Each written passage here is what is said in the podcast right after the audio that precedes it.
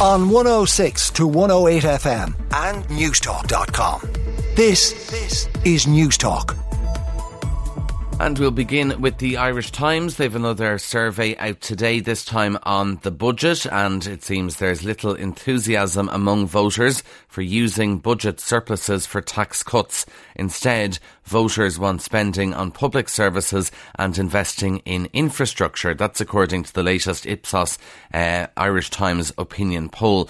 Now, you would wonder with this, is this people trying to sound great or do they really feel it? Because usually politicians feel at budget time that people want extra money in their pockets, but maybe it might sound better if you're asked in a survey to say, oh no, I want, you know, better infrastructure for the public rather than more money in my pocket. But you'd wonder really at the end of the day, do people want to see, maybe they do want to see investment in big infrastructural projects rather than an extra fiver a week in their pocket or whatever. But the people surveyed were given options to choose from, and respondents to the poll had little interest in saving the surpluses, paying down the national debt, spending it on climate action, or establishing a fund to pay for United Ireland, and less than 10% gave tax cuts as their first or second choice. It's also interesting, given that we've a cost of living crisis, you would think people would want more money, but instead 40% said their first choice was to invest in building infrastructure such as public transport, housing, hospitals and schools. Maybe there's a shift in the way people feel, but typically it would be they want extra cash, but maybe that's all changed. The Irish Examiner on the front page, don't doubt instinct, warns mum. The mother of a Dungarvan boy aged 6 with an intellectual disability who secured a settlement of €1.4 million Euro for her son at the High Court has urged other women who have endured traumatic births to speak up and ask questions. This is Faith Tutty speaking outside the forecourts yesterday, and she says, I'd like to say to any mother who's endured a traumatic birth to be courageous, ask questions, speak up, don't doubt your instincts, don't be silenced by fear or guilt. And the settlement was made over the circumstances of her son's birth at University Hospital Waterford. She says no one should have to go through this at your most vulnerable. The Irish Daily Mail goes with a different health story. Cervical cases. The HSE is being accused of dragging out cervical cancer cases until people die to lower costs. After rejecting pleas to settle a case brought by a victim before her death, the 59-year-old mother was buried on Tuesday before legal action against the HSE and the labs could be resolved. And solicitor Keno Carroll, who's represented many of these women taking the cases, has told the Irish Daily Mail that under the current system, a person's right to claim general damages worth up to €550,000 dies with them, and he said he's going to press the courts to declare that the current system is unfair. And he also has a very significant quote where he says, otherwise the old rule applies, it's cheaper to kill someone than to injure them. Now, the Irish Independent goes with this incident in Dublin, in Raheny on Kilbarrack Road yesterday, where Anna Mooney died following the violent assault in her home. And the Irish Independent says that a man suspected of murdering the mother of two rang emergency services after she suffered fatal stab wounds. Obviously, the Garda investigation continuing into that. Gardaí also continuing to investigate the train tragedy in Sligo. And this is on the front of the Irish Sun. I wish I had died, not Jess. This is the niece of a woman killed by a train, wishes she could have taken her place. Rebecca McLaughlin, aged 25, survived being hit by the service in Sligo, while mother of four Jess, aged 40, died on Wednesday. And Rebecca did quite an emotional post on social media from her hospital bed saying, why Jess? Why did they have to take you? Why couldn't it have been me? Inside the papers, the Irish Times looks at taking your children out of school to go on a holiday, and primary schools have warned parents that a growing trend towards taking pupils out of school for holidays is disrupting children's education and triggering notifications to social services, higher peak season hospitality costs and a post-pandemic urge to travel are some of the factors which appear to be behind an increase in holidays during term time. Well, really the issue is that it's cheaper to go on holidays as a family when school is on, obviously, rather than during the summer holidays. And schools are seeing an increase in pupils going away on their holidays, and also schools are noticing that they are having to send more referrals to TUSLA because students have missed 20 or more days during the academic year. So there's a big report in the Irish Times.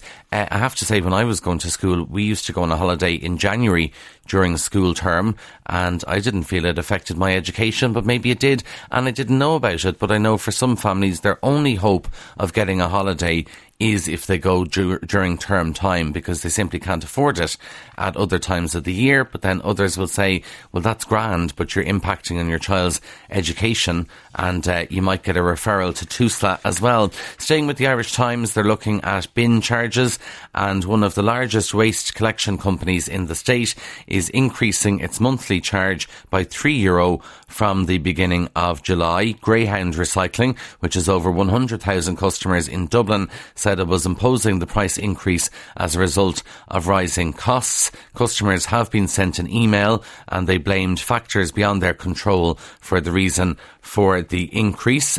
Also, Panda is another big waste management company, and it has started contacting customers last night outlining a new charging structure that will see quarterly charges. So they obviously don't charge every month.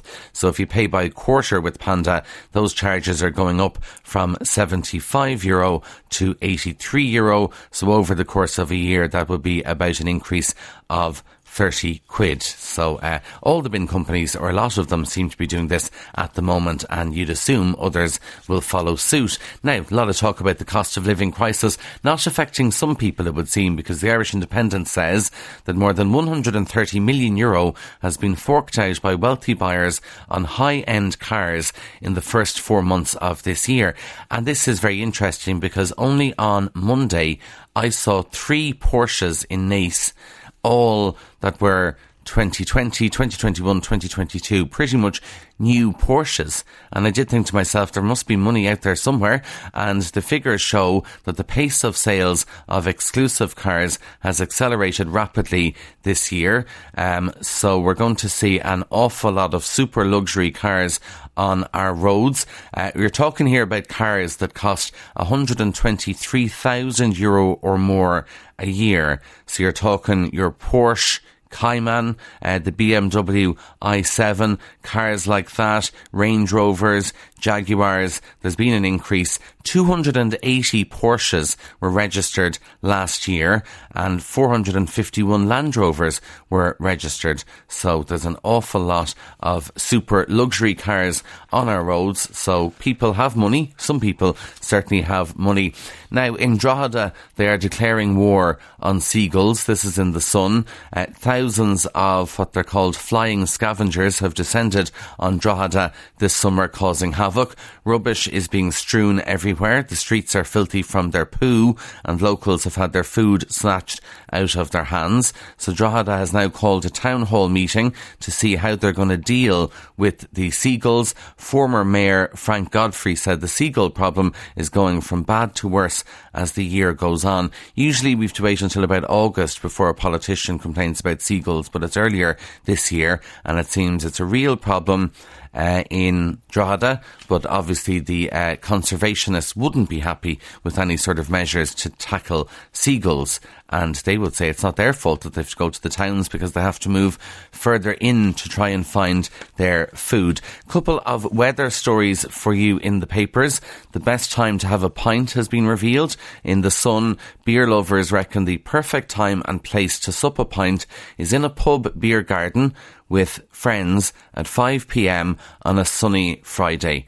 I'm not sure many would disagree. That's the perfect time to go for a drink, and the perfect drink has to be served at the right temperature in the right glass, according to beer lovers. So that's in the Sun, and also in the Star we are told Carrick-on-Shannon is the most weather-obsessed town in Ireland. This is Google search data, which has been analysed by Wiser Energy, which found the area where Fine Day is most likely to be heard. That's Carrick-on-Shannon, followed by Tremor, Clonroach, Derrinturn and Ennis. People who don't care about the weather, people in Limerick, Tralee, Cove, Greystones and Dundalk. So a lot of people in Ireland obviously obsessed by the weather, but Carrick-on-Shore coming out on top. And those are the stories making the headlines. Now, still to come, we'll hear how you're being advised to pre-order your prescriptions 5 days in advance.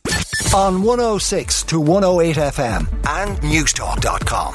This is Newstalk.